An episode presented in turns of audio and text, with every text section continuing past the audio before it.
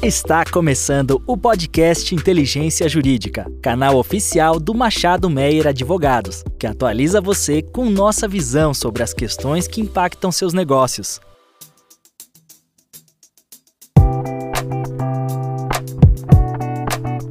Olá, eu sou Luciana Gelberg, sócia da área de M&A do Machado Meyer, e junto com a minha sócia Manuela Lisboa, vamos ter um bate-papo sobre pontos de atenção sob a ótica legal e regulatória em investimentos de venture capital realizados por fundos de investimento em participação, os conhecidos FIPs. Manuela, bem-vinda. Muito bom ter aqui você aqui com a gente. Eu queria é, te convidar a falar um pouco sobre rodadas de investimento em startups e suas diferentes estruturas. Você poderia falar um pouquinho para a gente? Oi, Luciana, tudo bem? Acho que essa é uma boa forma da gente começar a nossa conversa. As rodadas de investimento são a principal forma para startups captarem recursos para o seu crescimento. Nessas rodadas, os fundadores das startups apresentam suas ideias, seus produtos, seus projetos para potenciais investidores. E esses potenciais investidores, se interessados naquele negócio, naquele grupo de fundadores, fazem aportes de capital em troca de participações naquele negócio. Já a forma e o tamanho das rodadas variam bastante de acordo com a maturidade de cada negócio. Então, em estágios mais iniciais, a gente tem o que a gente chama de rodadas pre-seed ou seed, né, que vem do português semente. Via de regra, nesse momento, as startups ainda estão buscando validar o seu modelo de negócio ou ainda estão ali tentando buscar formas é, de iniciar né, uma expansão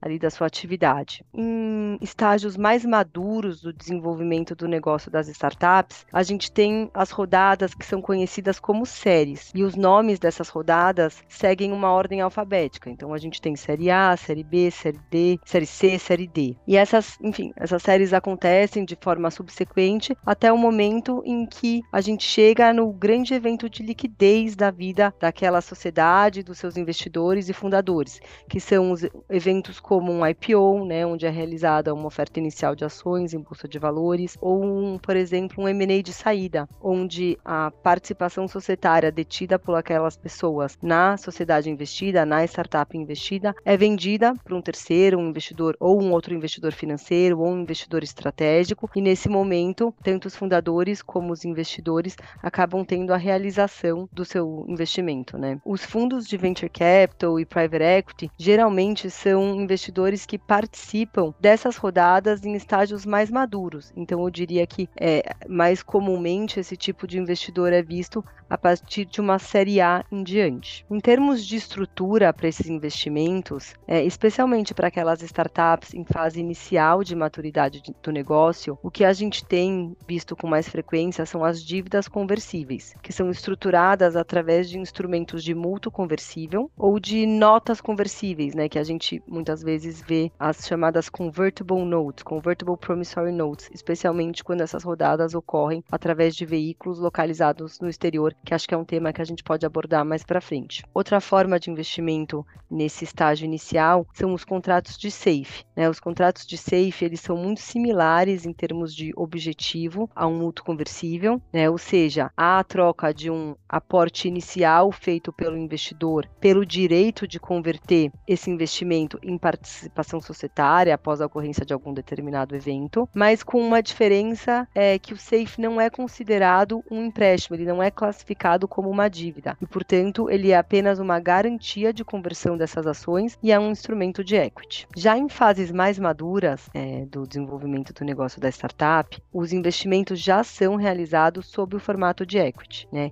E aí, via de regra, esse investimento é realizado por meio da subscrição de ações preferenciais que têm direito direitos especiais, especialmente no que diz respeito aos direitos econômicos atribuídos a essas ações. Então, a gente vê que as ações preferenciais costumam ter um direito de prioridade no retorno daquele investimento realizado em momentos de evento de liquidez, né? O que é, atribui a esse investidor ali uma não uma garantia, mas uma preferência em ter o seu investimento, em ter o retorno do seu investimento em relação a outros participantes dessa sociedade, como os fundadores. Então, geralmente num evento de liquidez, o primeiro a ser repago, né, ali e geralmente com alguma margem, né, de, de forma a trazer um retorno financeiro, né, um ganho financeiro para aquele investimento, são é, os investidores que participaram dessas rodadas e depois o fundador participa é, do restante. E muito embora essas ações preferenciais atribuam direitos econômicos especiais aos detentores dessas ações, elas frequentemente não têm direitos políticos relevantes relacionados. Então, quando a gente vê algum direito de voto atribuído a essas ações, são direitos de voto bastante limitados e relacionados a temas essenciais ali de proteção do investimento ou a matérias muito relevantes e estratégicas. É, e também, em alguns casos, a possibilidade de indicação de um membro do conselho ou de um observador no conselho ou algum outro membro da administração. Mas são direitos né, de governança e direitos políticos mais restritos, de forma que o controle, né, o poder poder sobre a gestão do negócio continue com aquele grupo original, né, que fundou a startup, que tem um conhecimento ali daquela atividade específica, né? Geralmente é, esse esse controle é preservado no contexto desses investimentos. E aqui eu acho um ponto bem legal para a gente explorar mais a fundo, que é justamente esse equilíbrio que a gente tem que ter entre um, um, os direitos de governança, né, que um uma não os direitos de governança, talvez uma dinâmica de governança que se entenda ideal para uma startup, que inclui tanto o grupo de fundadores como o grupo de investidores, incluindo fundos de investimento, e as exigências legais e regulatórias que são aplicáveis para os fundos no momento em que, que, eles realizam esses investimentos. Então, se você puder é, trazer mais detalhes para a gente, explicar quais são esses requisitos e como eles impactam o processo de negociação e a vida da startup depois do fechamento, acho que seria bem interessante. É, isso que você falou é bastante importante quando a gente pensa num fundo de investimento fazendo um investimento via equity ou dívida numa startup, né? Como você estava explicando, é, dependendo do investidor e dependendo da série, do estágio de maturidade dessa, dessa startup, ele entra é, com determinados direitos, né? E às vezes muito direitos muito restritos politicamente. E quando a gente olha para a regulamentação aplicável aos fundos de investimento, é, a gente é, se depara do outro lado com alguns requisitos que esses fundos precisam cumprir e que aí é, tanto eles né, precisam tomar cuidado em relação a isso, quanto as startups precisam estar cientes de que no momento que ela vai captar é, recursos de um fundo de investimento, ela vai lidar com esse tipo de é, questão, vai ter que negociar isso e sabendo que efetivamente é, não é só uma questão de ah, esse investidor quer mais, é, é não realmente esse investidor precisa de mais por, por conta de uma exigência regulatória. É, então, só para explicar um pouquinho, né, quando a gente fala em investimento em startups, a gente está, via de regra, pensa via, por meio de um fundo de investimento, né, a gente está pensando num fundo de investimento em participações, um FIP, que hoje é regulado pela instrução da CVM 578, e ele tem por objetivo investir em ações, debentures, outros títulos e valores imobiliários conversíveis ou permutáveis em ações de emissão de companhias, tanto abertas quanto fechadas ou sociedades limitadas. E aí, para sociedades limitadas, a gente tem alguns critérios relacionados a faturamento, e eu já chego lá. E o requisito principal aqui no investimento é que esse FIP tem que participar do processo decisório dessa sociedade investida com uma efetiva influência na definição da sua estratégica e na sua gestão. Hoje, o, o FIP ele é dividido em quatro tipos. Então, a gente fala em FIP Capital Semente, FIP Empresas Emergentes, os FIPs de infraestrutura e o FIP multiestratégia. O FIP Capital Semente é aquele que pode investir tanto em é, companhias, né, sociedades é, por ações, quanto em sociedades limitadas, desde que essas sociedades tenham uma receita bruta anual de até 16 milhões nos últimos três exercícios sociais. E aí, nesse cenário, essas sociedades investidas elas estão dispensadas de seguir práticas de governança também que são exigidas é, de companhias fechadas investidas de FIP. Então a gente está falando práticas de governança aqui, a gente está falando de ter demonstrações financeiras auditadas, precisar, na verdade, reportar qualquer acordo com parte relacionada, reportar para os acionistas, se tiver um conselho de administração, um mandato unificado até dois anos e por aí vai, tá? Quando a gente fala então em FIP FIP é, Capital Semente, essa sociedade investida ela não precisa seguir todos esses requisitos de governança corporativa ela está dispensada disso, então o FIP, o fundo não precisa exigir que essa investida siga esses aspectos de governança, mas a influência é, na gestão da investida, ela não é um requisito dispensável.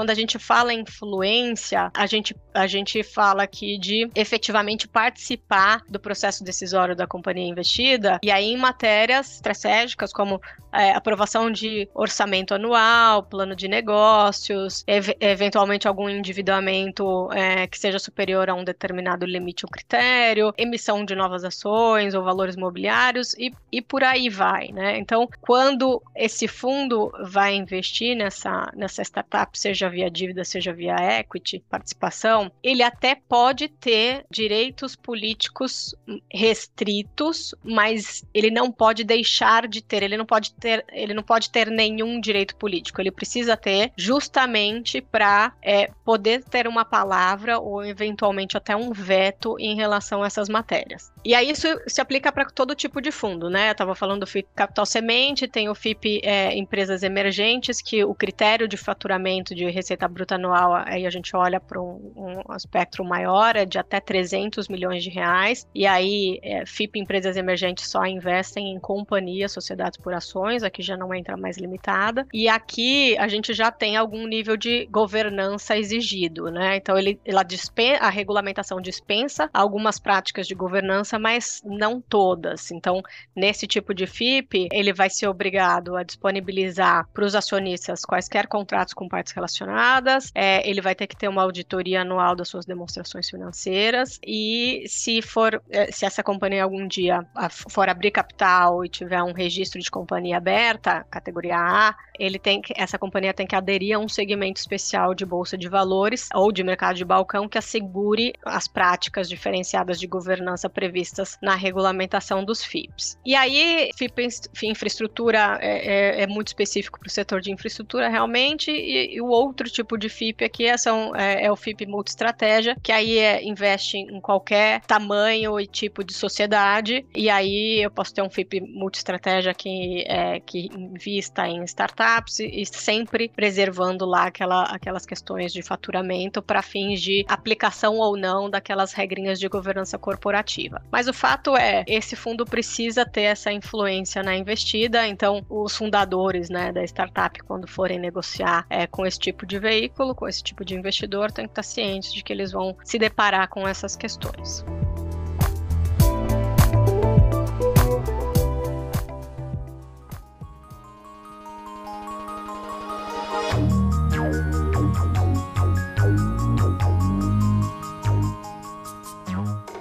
Legal, Lu, super interessante. Acho que, sem dúvidas, é, esse é, é, acho que é um desafio, né, e um ponto de atenção relevante que se põe quando fundos estão investindo em startups, especialmente porque, via de regra, parte do investimento se dá porque o fundo acredita muito no potencial ali e no poder de performar daquele grupo de gestores e fundadores. Então, acho que o fundo, é, muito embora ele precise ter alguma influência, ele também, via de regra, evita interferir de maneira demasiada nos, nos processos né, e no dia a dia da startup, de modo que possa, enfim, a gente acabe criando burocracias ou intervenções que, que atrapalhem né, o dia a dia e a dinâmica dos negócios. Mas acho que é um ponto super interessante. E outro ponto que eu achei legal da gente ressaltar aqui é que esse impacto não se dá só no aspecto do, de negociação de direitos de governança, mas se dá também na organização interna né, de cada startup que tem que estar preparada ao receber investimentos dessa natureza para é, aplicar né, e manter determinados padrões de governança interna em relação às informações que produz regularmente, é, ao seu relacionamento né, e reporte aos acionistas. Então, acho que são aspectos super interessantes, de fato, para serem destacados e para a gente prestar atenção. Logo no começo do, da minha fala, eu comentei que, dentre as estruturas comuns que a gente vê de investimentos em startups, a gente inclui investimentos que são realizados através de sociedades offshore, né, localizadas mais frequentemente em jurisdições como Delaware e Cayman. Geralmente as startups, inclusive, possuem essa estrutura de duas holdings sobrepostas nessas jurisdições, onde o investimento pelos fundos e outros investidores é realizado por meio dessa sociedade em Cayman. Né? Isso por diversas questões, eu acho aí, de acesso, talvez, a um mercado maior de investidores, de regras de governança claras e padronizadas, enfim. Acho que tem algumas motivações por trás da adoção dessa estrutura offshore, que sem dúvidas adiciona uma complexidade importante aí para as startups brasileiras nesses processos de captação de recursos. É nesse cenário em que o investimento é realizado através de uma sociedade localizada em uma jurisdição como, por exemplo, a de Ilhas Cayman, existe alguma diferença nesses requisitos que você colocou para a gente, para os fundos de investimento? Na verdade, não. Se essa, se o fundo de investimento brasileiro, né, for investir nessa sociedade lá fora, é, os requisitos que a regulamentação aplicável aos fundos hoje é, traz são os mesmos para investimento em sociedades brasileiras. Então, ele tem que se assegurar que essa governança se aplique também, então os requisitos de governança se apliquem, lógico, né, com as adaptações da legislação aplicável lá fora e principalmente influência também no processo decisório dessa investida. Então, se essa companhia lá fora tem algum um gestor ou um administrador, o fundo aqui, o gestor do fundo aqui no Brasil, ele vai interagir e fazer com que esses requisitos regulatórios aplicáveis ao fundo sejam cumpridos também via o gestor lá fora. Então, não, não são dispensáveis. É... E aí, qual que é a preocupação do regulador, né? Esse fundo, ele nada mais é do que é, um condomínio formado por diversos investidores que aplicam seu dinheiro nesse, nesse veículo e você tem esse fundo ele vai ter um administrador e um gestor que tem a obrigação e responsabilidade fiduciária de aplicar esse, esses recursos em investimentos que tragam e maximizem o retorno para esses investidores. Então, o objetivo de ter a influência na investida em matérias estratégicas e na gestão é justamente para assegurar que essa investida tenha um mínimo de acompanhamento adequado para trazer um retorno para esse investidor que está acima do FII. FIP e, e enfim, cumprir é, o objetivo da regulamentação é, e a proteção para o investidor. Legal, muito bom. Acho que, enfim, foi bem interessante aqui a conversa. Gostei de, de entender mais no detalhe, né, essas preocupações aí do ponto de vista do investidor que se organiza como FIP no, no contexto de eventuais rodadas e como isso impacta a negociação e depois a vida da startup no pós-investimento.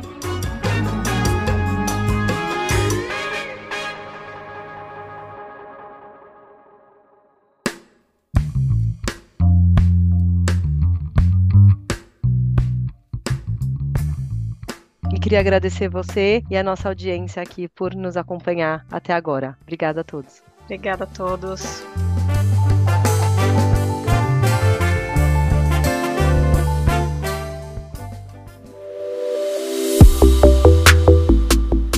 Você ouviu mais um episódio do podcast Inteligência Jurídica. Além de favoritar e compartilhar, agora você pode participar da nossa caixinha de perguntas e enquetes aqui no Spotify. Ouvir você é fundamental para continuarmos aprimorando nossos conteúdos.